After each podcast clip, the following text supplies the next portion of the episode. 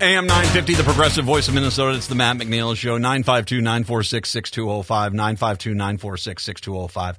Uh, our next guest is the reason why one of my uh, longtime fans came to me and said, You're now my second favorite radio host on the station. she did, but I kind of agree with her. She's fantastic. Santita Jackson is our morning show host here. 6 to 8 a.m. right here on AM 950. And of course, out of WCPT in Chicago at 820 out there, the mothership for her in uh, the Chicago area. She's kind enough today to join us to talk about some Chicago issues. Hi, Santita. You're still my fave. Loving you, Matt.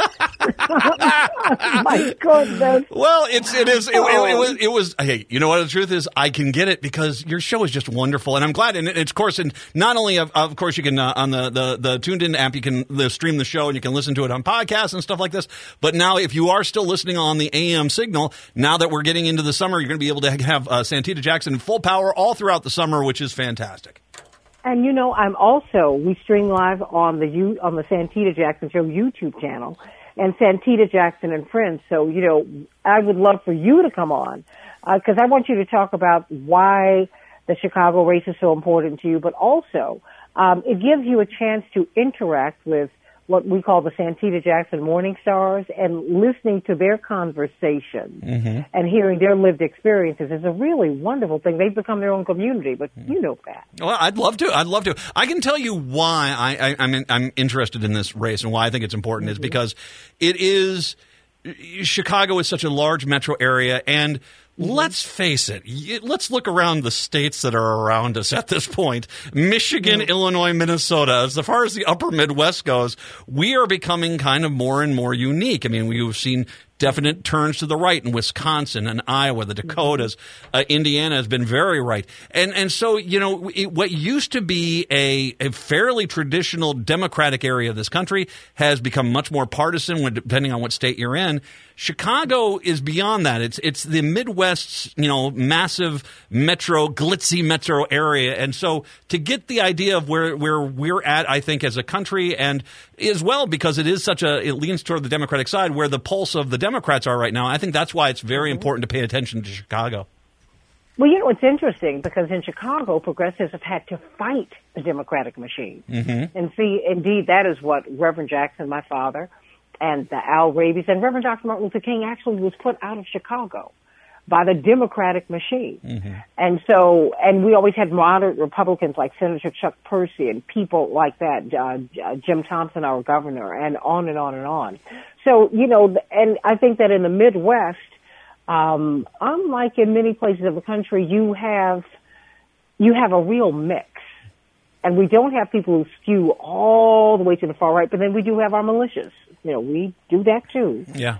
But I mean, you have a, you have a real, I think geographically, politically, um, we are in the center of the country. And that's why the capital of talk really emanates from the center of the country. They did not sit, I mean, Phil Donahue and, uh, and Sally Jessy Raphael and Oprah Winfrey, they came out of the Midwest. They came out of Ohio. They came out of Chicago. There's a reason for that. You're in Minneapolis and there's a reason for that because we are in the middle on a whole lot. And I think that's a good thing. You you brought up a very interesting point about Democrats in Illinois, and because in, in, in, Minnesota here, I don't know where. In Chicago. Oh, in, well, well, we, in Minnesota right now, we're kind of having a, a, just a wonderful time. I mean, Governor Walz, the Democrats took over everything. Uh, they are passing some real good legislation, getting things done yeah. here in Minnesota a good Democratic agenda, and it's there, and it's not pandering. And Minneapolis, St. Paul is what three point seven million. State's population is five point six. So overwhelmingly, mm-hmm. and between, and then when you add in Duluth and Rochester, St. Cloud, Moorhead here, you do get a you know a fairly the large portion of this is generally runs Democrat. It's the turnout which is the issue, and now they kind of at least here the last few elections they figured that out. It's it, it we don't necessarily cave to you know, you know, kind of the issues that are, you know, more rural. Not saying that we don't care about. I mean, Democratic Farm Labor is DFL, so we care about ag issues and stuff. But it's not about well, there's a Trump supporter that lives out in Pipestone that we basically have to try to convince to vote Democrat, and so it doesn't derail us. It, you know, when you look at the Illinois, when not only the Chicago Democrats, but you look at Illinois Democrats as a whole, it never is. Even though Chicago is such a behemoth as far as an electoral advantage, it never really you don't get into the more progressive candidates there. No, we don't. I mean, because, but remember, it's the Chicago Democratic machine mm-hmm. that has always thwarted that. Remember, it was the Democratic machine, if you will, the Democratic establishment that stopped the Bernie Sanders campaign in 2020.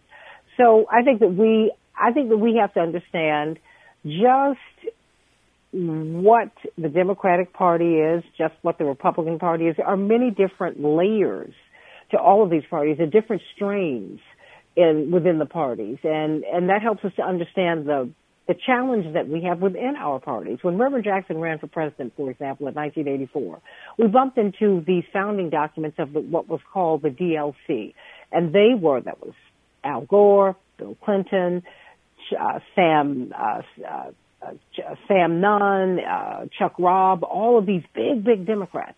And they said that they were found, they were being founded to counteract the impact of Reverend Jesse Jackson and the two and a half million voters he brought into the Democratic Party. And if they weren't successful, they were going to become Republicans. So we've had that fight, you know, whether we're going to be a corporatist party or, or we're going to be a a populist party. And mind you, we ended up getting on with Bill Clinton very well. I think he's a wonderful, wonderful, wonderful guy. But I think that we have to learn to be dis- we have to learn to disagree without being disagreeable and understand what the fight is. I mean, mm-hmm. I think the fight is against the corporatocracy everywhere all around the world. I mean, this is not just in Chicago. It's not just in the United States. This is what you're seeing with the indigenous people in peoples in South America. They don't want their water owned by corporations, for mm-hmm. example.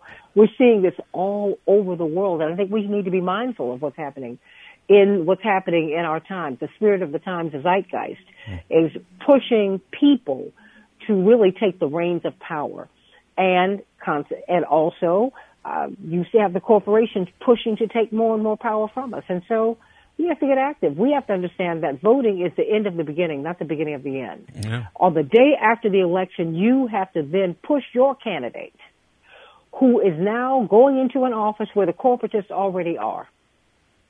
I mean, I love Brandon Johnson. He's a populist, but guess what? I do know that on 4-5 at City Hall in Chicago, the people who are going to meet him there, who are always ensconced in that office, are the corporations and the corporatists. So I'm going to have to advocate like never before because these people are going to be on him to obey their agenda. And we have to understand that about a mayor, about an alderman or an alderperson. We have to understand that about a governor, a state representative, your president, your your congressperson. You have to understand that that's how power works. And power never uh, concedes anything mm-hmm. without demand. Frederick Douglass told us that. So you have to push, push, push all the time. Paul Wellstone, uh, an equal tide raises all boats. Oh. Yeah, it's just if, if, that's the line the most. And corporations are not people, my friend. I mean, let's just say that. Let's. Uh, and you know, I love Paul Wellstone. You know, he was the chair of our campaign in '88. Yeah, that was our guy. That was our. I love Paul Wellstone. May May he rest in peace. But you know he's up there in heaven raising Cain. uh, Lori Lightfoot. I mean, um, for a lot of people, I mean, I mean, there wasn't a mm-hmm. lot of coverage of this. This was a pretty big, you know, the fact that in the in the uh, runoff or the, the, the initial ballot here, she did not finish in mm-hmm. the top two. She finished third. Yeah. What happened to Lori Lightfoot and her support within the city?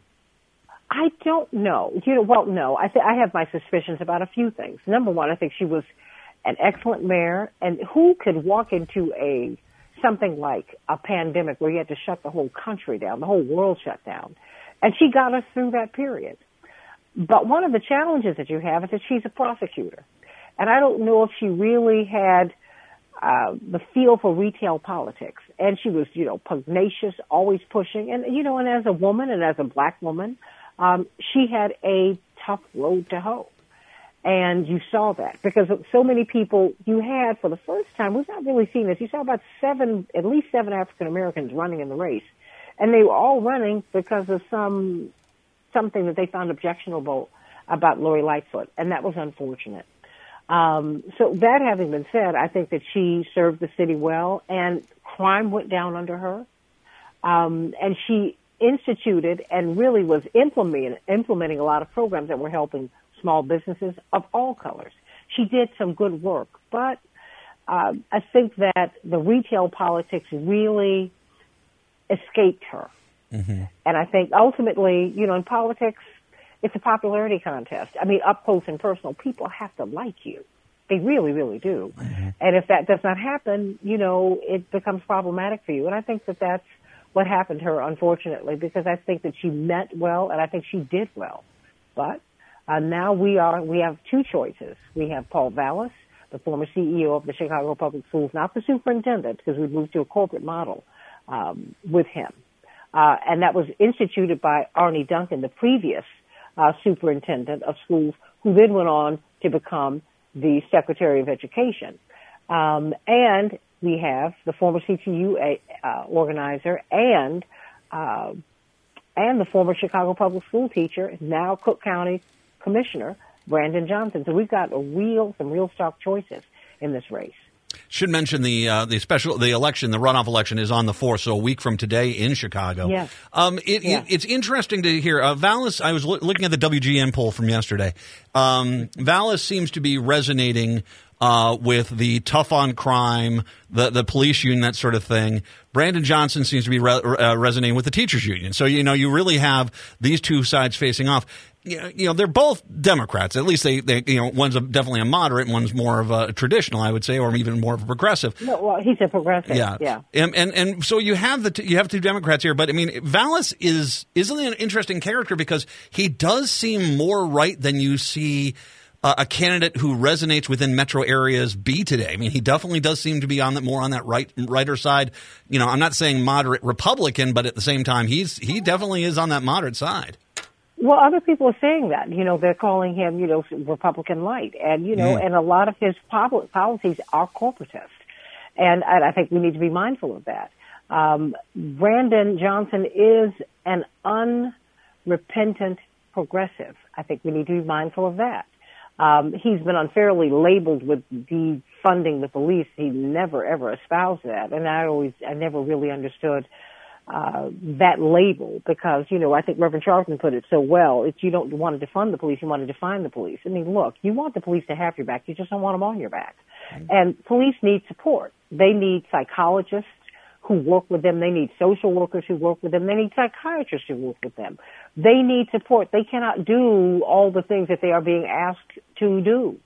And so there's that. But under Paul Vallas, we did move toward more privatization of the public schools. And it, that's what absolutely happened on, on his watch in New Orleans. Now, unbelievably, Matt, the, there are no more traditional public schools in New Orleans. It is 100% charter. Oh yeah. Did you know that? Oh yeah. No, I I was reading a story about the fact that those schools down there do not educate the kids properly enough for college they nowadays. Don't. That the colleges will turn down a almost will turn down a diploma from a New Orleans school because they have not been taught the basics they need to succeed in college. Well, absolutely. And then, you know, we have the military schools, the public publicly funded military schools. In fact, we have a school named after Reverend Dr. Martin Luther King ironically, who was killed because he opposed the military industrial complex. And indeed, on April 4th, election day, that will be the 55th anniversary of his, um, of his assassination and the 56th anniversary of his taking a stance against the Vietnam War. And indeed, when he walked off the stage, he, did you know that he was killed a year to the day to the minute of delivering that speech? Mm, I did so not know. how cold it is. At April 4th, 1967, just after 6 p.m., he delivered his anti, his stance against the Vietnam War at Riverside Church in New York City. April 4th, 1968, just after 6 p.m., while he was talking with Reverend Jackson and Bill and Ben Branch in Memphis, that's when he was killed. You cannot make this stuff up. Yeah. But as soon as he gave that speech, Reverend Dr. Wyatt T. Walker, one of his staff members, one of his lieutenants, looked at him and he said, you know you just signed your death warrant. And Dr. King said, I know. I know but it was the right thing to do. Hmm. And so now we have military schools, and this is part of the privatization model. We have military schools that are being put in the black and brown communities. And the Martin Luther King School here, we found that many children were being put into junior ROTC without their permission, and they had no choice but to be there and many of them were complaining that they couldn't they couldn't get out. Mm-hmm. So this is kind of this is what's happening. Mm-hmm. I mean, look, my grandfathers were military, were World War II veterans. I am not anti-military, but what I, I would love to have, you know, like a correlative Peace Corps. I mean, I'd like for us to begin to move toward a more mature model in which we seek peace and not just uh, opt for war. Well, you know, it, that's another conversation. yeah. Heaven forbid we have humanities, civics, and the arts in our schools as opposed to military drilling out in the, on, on the on the football field. And I think that I could agree. I'm a veteran. I'm a U.S. Army veteran. I do not. I don't think that this is you know just you know just because you want to look like you're tough on kids. I think this is a bad bad model put forward. I think so. I think you know, number one, you need to love children. Yes. and you and you did love them enough to discipline them. I mean, my mother and father would say, "Look, I am your best friend, and even though you disagree with me right now, and you might not like me very much right now, I really don't care. I'm going to make a decision, and you are going to abide by it, and you're going, and I'm doing this because I love you. I love you. So children need love, and if you love them, you discipline them, and then you hug them. You do all of those things. But uh, the only the route toward manhood and womanhood, the only route cannot be, it cannot be the military model. That hmm. I, I don't agree with that. I think hmm. that it has to be more than that. Um, we, we, we uh, you and I could talk for hours, easy. Uh, Yes, the special, could. the special election comes up here on Tuesday. Vallas versus Johnson. If you know people down in Chicago, obviously tell them to vote. But if you, especially Brandon Johnson, you need to get on the streets and help out, get the message out there to help his campaign there as well uh, to, to, to win that election. Once again, coming up here a week from today. I want to say one last thing here, Santita. I don't know if you're aware of this. My son was in Highland Park on the Fourth of July last year. He Oh was my at- word! I was he was he was there. He's uh, he's over at the University of Minnesota. He's got a, a lovely girlfriend from Chicago, and they uh, she was she took him down there for the Fourth of July weekend to show him all of her favorite things, and I was there.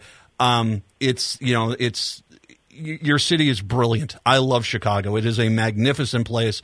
Uh, I really do enjoy going down there. Not a big fan of the Bears, uh, but that's, a, that's, a, that's, a, that's, a, that's, a, that's Look, another thing. I like the shame on Cubbies. you, I like the Cubbies. I'm okay with the Cubs, and the Bulls are great. Uh, I still love the Vikings. There you but go. you know, but no, but in all seriousness, how is your son doing? Because that's so traumatizing. It, it it took him a while. It took him a while. It, it took his, his girlfriend, obviously, she's bringing him down there to show him all these wonderful things about Chicago. Oh, yeah. And then this happens. It's, it's a, it's, I'm, I'm glad you guys are taking care of things there. You're trying to heal. Chicago is resilient and it's brilliant. And so I can't tell you, I- if you, if you're looking for a weekend trip, go down there still. It is fantastic. They'd love the tourism dollars, plus the fact that the pizza down there is pretty tasty. So you can Well, you enjoy know, that. I love Minneapolis, St. Paul, and shout out to the Sounds of Blackness and Gary Yes. Hines and Spike Moss and Reverend McAfee. I love all of you. And Chad Larson, I want to thank you, the AM 950 Radio, for being my home. You all have been so kind to me, and I can't wait to get up there now that we're traveling again. Can we do something together, man? I would love to. I would absolutely love to have you come on up here if you can. If you can. Uh, no, no, I can. I'm going to make that happen. How about that? I would. I, maybe we should try to do a state fair thing. Well, I'll tell you what. We'll we'll talk about that. We'll, Yeah. we'll, we'll see what we can figure out there. Santita Jackson on the air with us six to eight in the mornings. Make sure you're listening. And once again, there's no excuse because we're going to be full power. If you even if you're just listening on the AM signal, you're going to be full power all through the summer. So you're going to have her all the way up to pretty much all the way to Duluth. So enjoy that, Santita Jackson. As always, thank you very much. I really appreciate the time. Oh, got to have you on my show next. I, I'm I, done. Done. Just ask. I'll get up. I've asked, uh, so okay. we're just going to work it out. You got it. No problem. Santita Jackson. Love you much. God bless you. Take care. God bless you as well. Santita Jackson. It's take a break right here on AM 950.